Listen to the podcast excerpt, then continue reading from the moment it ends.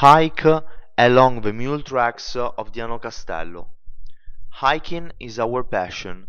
How could we advise those staying in the flats of our farm holidays where to go if we didn't know the territory?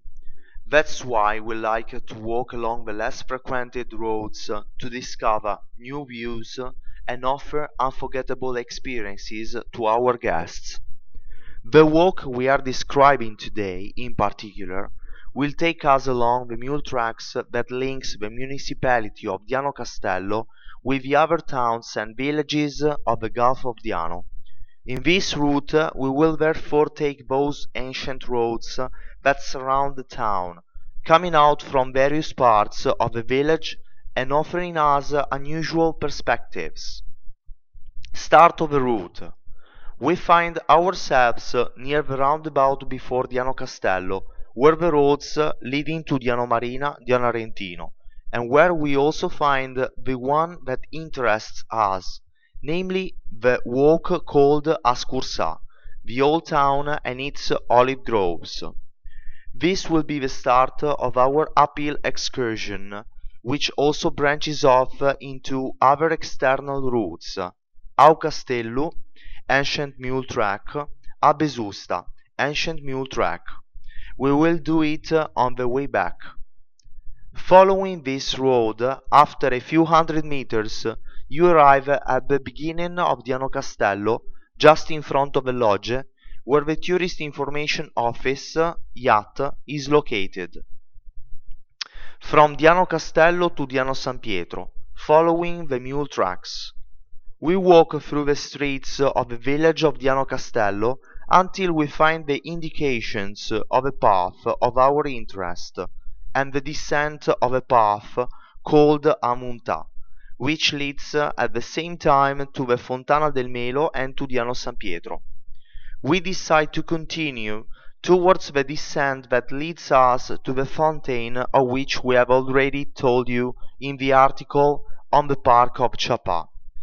Here we stop to enjoy the landscape and after a few minutes we continue in the direction of Diano San Pietro. At the end of this path we continue towards the asphalted road which will take us to the center of the village and at the bridge over the river Steria. Right in front of us, marvelous and dazzling, stands the parish church of San Pietro. Now there are two possibilities. Follow the left bank of the river towards Cervo or continue towards the provincial road 56, which from the municipality of San Bartolomeo al Mare arrives at Villa Faraldi and its hamlets. We decide for this last option. We continue straight ahead, paying attention to the cars, since this is a fast follow following road and finally we find the sign A Besusta Antica Mulattiera, an ancient mule track, which we have already encountered during the first ascent to Diano Castello, characterized by a considerable difference in height that makes the route not very easy, also due to the presence of boulders and stones. This road climbs towards the village and allows us to reconnect to the road as Ascursa, seen at the beginning. Having walked the entire length of the mule track, we now descend towards our starting point.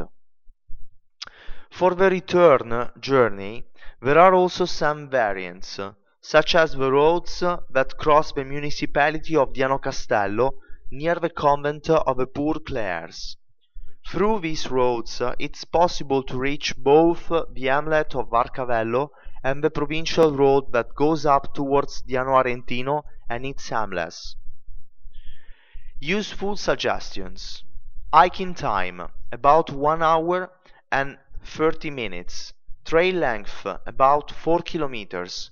Clothing depends on the season but definitely comfortable and not heavy. Trekking shoes Difficulty minimal with steep, downhill mule tracks to pay attention to.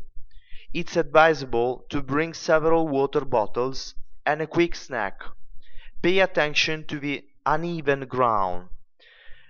along the descent towards the Fontana del Melo and to the Abesusta mule track, where the road, with a significant difference in height, has boulders and stones.